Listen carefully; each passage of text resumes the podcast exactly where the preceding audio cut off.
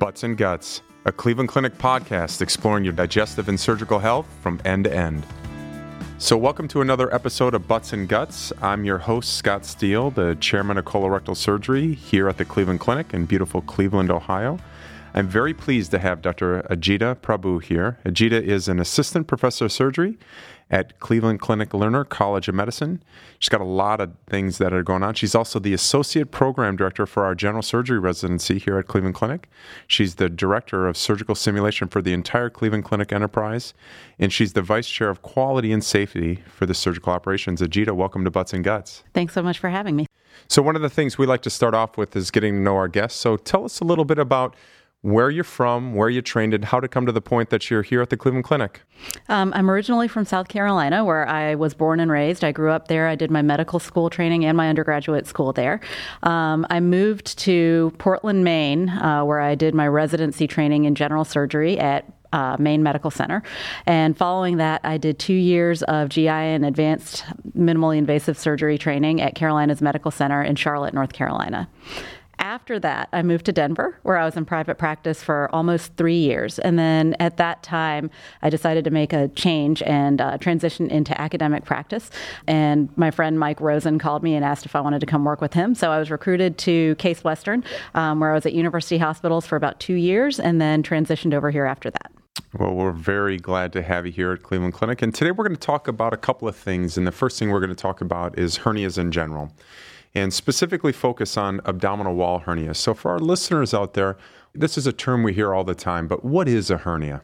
A hernia is a hole, specifically in the abdominal wall musculature. So the muscles of the abdominal wall come apart for some reason, sometimes from an operation, sometimes just naturally over time with pressure.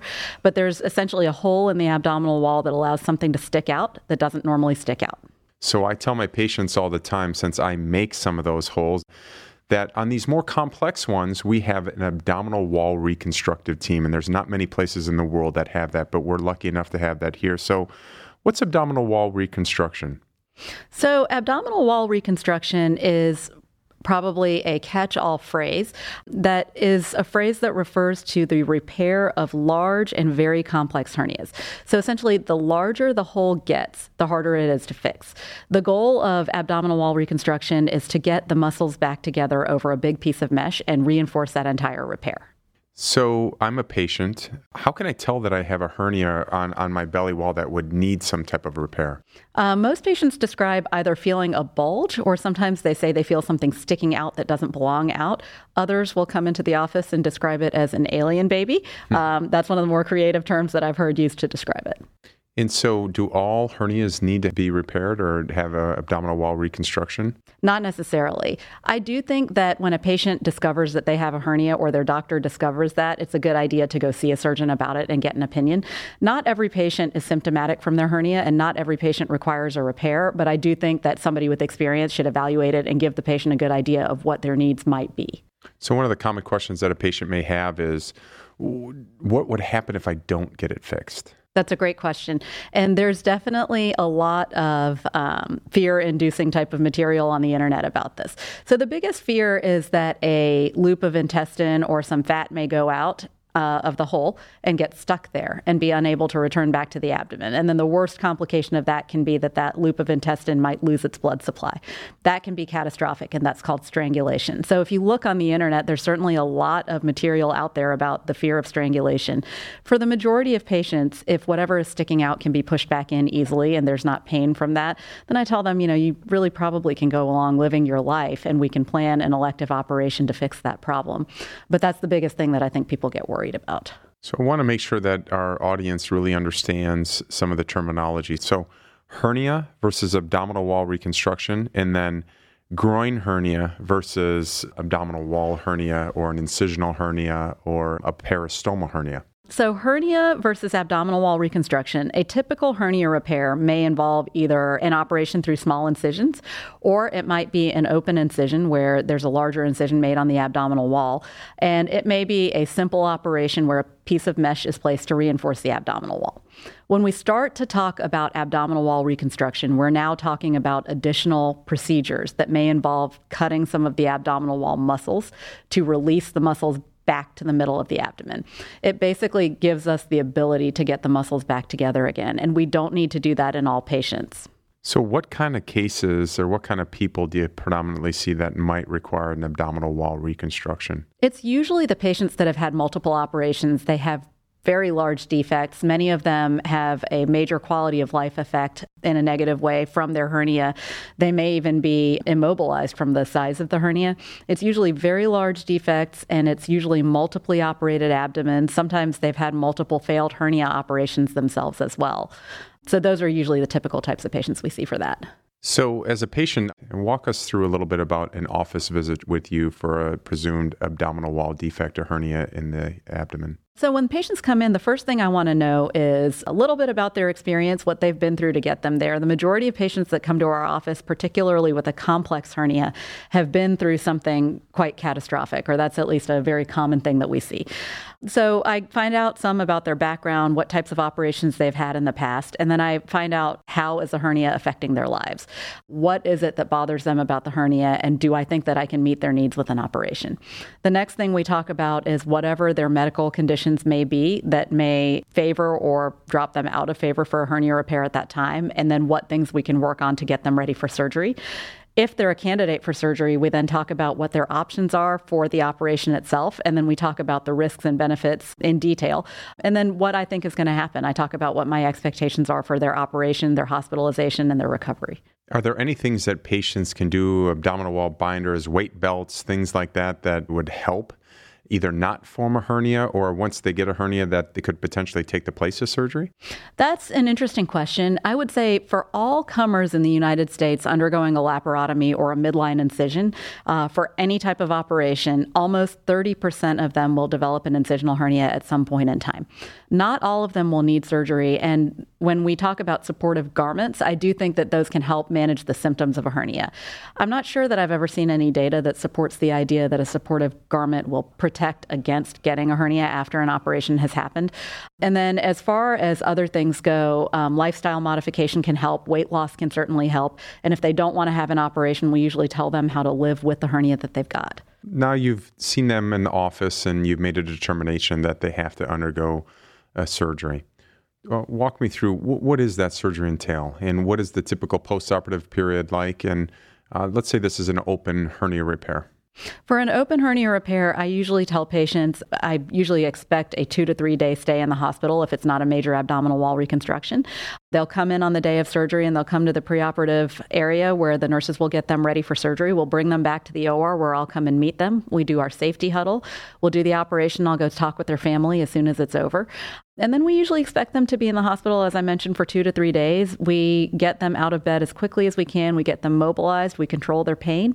We advance their diets. And when they're feeling good, able to walk, tolerate a diet, and their pain is controlled on oral pain medication, we get them home. Let's talk a little bit about the repair itself. So, one of the things that you can turn on the TV or turn on anything in the internet and look up and you see mesh and the good sides of mesh and the downsides of mesh. So, can you talk a little bit about mesh? I'm sure you use mesh in some of your repairs, if not the majority of your repairs. Can you talk about the different type of meshes? And is this mesh something that patients should be worried about, or is it is it a standard component of having a repair? Where does mesh fit into all of this? So, mesh is definitely a hot topic right now, as you mentioned. We do know about mesh. So, first of all, mesh has been on the market for a very long time. It was actually in the 1800s that the conversation began around the need for a device to support the abdominal wall after a repair has been made. So it's not a new concept. There are several different types of mesh materials. And when you say the word mesh, you're really talking about hundreds of different potential products or devices. So we can't categorize everything with one word. We do know from very reproducible surgical literature that mesh can decrease the risk of recurrence of a hernia by 50%. So we know that the chances of a recurrence of a hernia without a piece of mesh can be twice as much than when you use a piece of mesh. And just like every other thing, I consider mesh to be almost like a medication. There are pros and cons to everything that we do. So, the way that you use a mesh, where it's placed, how it's placed, the technique, the patient related factors, so any kind of medical conditions that the patient has, and then any technical factors that go into the operation can all affect the ultimate outcome. So, I think the key to mesh is not necessarily to view it as the enemy, but to use it in the correct cases and to use it correctly. But I don't think that consumers or patients need to necessarily be afraid of it. I think they need to be informed. And I do think that when they come into the office, we certainly have the conversation all the time. Patients come in and they want to know what I'm going to use and why I'm going to use that. And I think that surgeons need to be able to have that discussion with their patients in a very clear manner and let the patient know what they're getting if they get a piece of mesh and why they're getting that, and also what the risks are associated with it just honing in on that last concept there real quick. So I've had patients come to me and say, you can do whatever you want to do, but I don't want to use mesh because it's associated with chronic pain or it gets infected, then it needs to be removed or it can erode into the bowel understanding exactly what you said that you know it's like a medication it's got some good sides and it's got some potential downsides how often in the literature could you expect to see any one of those type of complications occur? There is actually some literature to speak to that. And what we know is that the incidence isn't zero, as you know. We all see those complications happen. But over the lifetime of a mesh that stays in place for a patient, the risks associated with having a mesh in place are essentially on par with the risks that we see for any patient undergoing a gallbladder operation. So 5% or less of those patients will, will end up having that type of complication or some type of complication related to their device. Well, I know there's a lot of different places, but where exactly, if you have a abdominal wall hernia, does the mesh go? It depends on what kind of hernia you, you have and what kind of hernia operation you have. So, for the smaller hernias that we're doing, say, an operation through small incisions, and that might be laparoscopic hernia repair or robotic hernia repair, that piece of mesh goes directly into the abdomen, and there's usually a barrier coating on that to keep it off of the intestines. For bigger hernia operations or open hernia operations, we often put the mesh outside of the abdominal space so that it's not in contact with the intestine. So that might be outside of the muscle for some patients, and uh, for other patients, it might be between the muscle and between the peritoneal lining of the abdominal wall. So we might sandwich it between layers of the abdominal wall so it's not touching the intestine. Yeah, I love the uh, image of a sandwich or a hamburger where you got the bun being the uh, fascial layers and the meat being the uh, the muscle itself, and so putting it between the bottom bun and the burger there so it can be outside of the bowel contents. So, if people were to Google abdominal wall reconstruction, one of the things that may come up is this concept of a component separation. Can you tell our listeners out there what does component separation mean? Component separation is a procedure where we divide one part of a muscle that allows the rest of the muscles of the abdominal wall to release back together so that we can sew them back together in the midline. So all of our muscles come together in different ways and there are different attachments usually on the outside of the abdominal wall on the edges of the abdominal wall. So when we release some of those attachments selectively, that takes the tension off of the midline and allows us to bring our rectus abdominis muscles, or the two muscles that normally come together in the midline, that allows us to bring them back together again and take the tension off at the same time. Let's switch gears and focus in on one component. I'm pleased to say that you're one of the few surgeons in the world who absolutely has this kind of trick in their armamentarium. That's robotic repairs of abdominal wall hernias. So, what is this? And you know, you're one of the few people in the world that do this. So, talk a little bit about this technology used and what can patients expect if they do undergo a robotic abdominal wall reconstruction. So, robotic abdominal wall reconstruction is really a field in evolution right now, and it's a very exciting change to the field of hernia surgery. I would say it's actually probably one of the more disruptive things that we've seen in hernia surgery. I just told you we use mesh that's been really around for many, many, many years. And since then, other than techniques, robotics is really the new thing and it's the new interesting thing. So, robotic surgery is um, hernia surgery through small incisions. There are some similarities to laparoscopy in that we make small incisions and repair a hernia hole through those small incisions. The things that are different, however, are that the robot allows us to do things that we weren't able to do before, particularly in the space of robotic abdominal wall reconstruction. So, for select patients who are candidates for this, what we can do is go and do the same reconstruction that we would normally be able to do through a gigantic incision or a very large incision. And what we're seeing is we can put the mesh in the same place. We can also do a component separation at the same time. We can get the midline muscles back together again all through six or seven very small incisions. The patients can often go home much sooner than they did before. And then, in addition to that, we're seeing that their recovery is much better.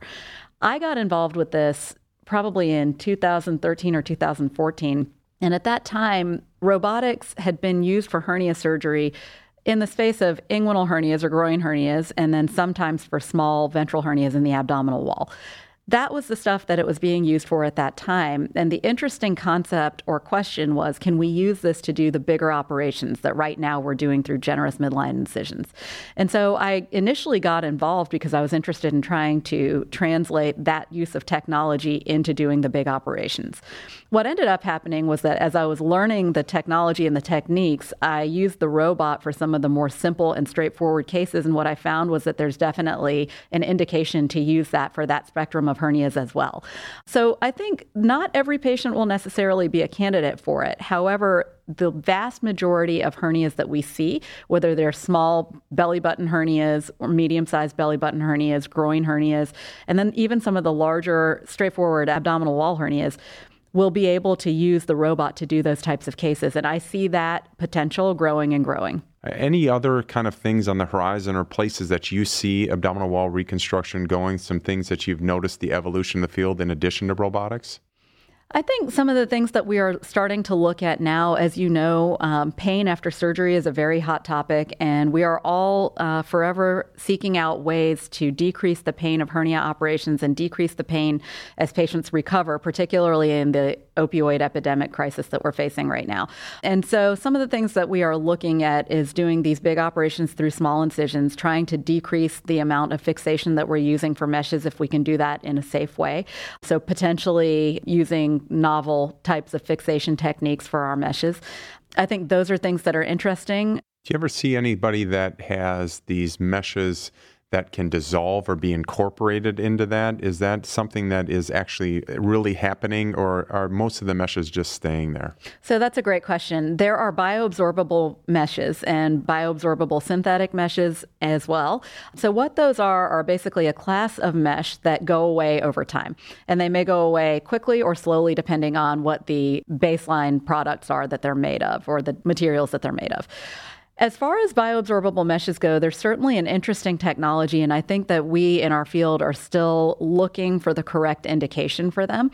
So it may be potentially of use to patients who don't want hernia meshes placed long term. However, I think that still needs to be carefully investigated, and I think that we need some more head to head trials to really sort out what the correct candidates are for that. It's certainly an interesting technology, and I think there may be some indications developing for that, but I think it needs a little bit more work. That's extremely exciting stuff. So, Ajita, we like to end up all of our Butts and Guts episodes with a couple of quick hitters. So, what's your favorite sport? Basketball. What's your last book that you read? I am reading the Howard Hughes biography right now. And what's your favorite meal? Probably baked potato. And what's the best thing that you like about living in Cleveland? The best thing I like about living in Cleveland, without question, is the metro parks. There are hundreds of miles of trails uh, in the metro parks, and I think that is one of the most beautiful things to share with my family and for myself when I'm not at work.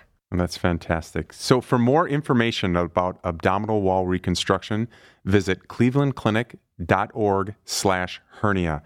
That's clevelandclinic.org slash hernia, H E R N I A and download our free treatment guide. And to make an appointment with a Cleveland Clinic hernia specialist, please call 216 444 6644. That's 216 444 6644. Ajita, thanks so much for joining us on Butts and Guts. Thanks so much for having me. That wraps things up here at Cleveland Clinic. Until next time, thanks for listening to Butts and Guts.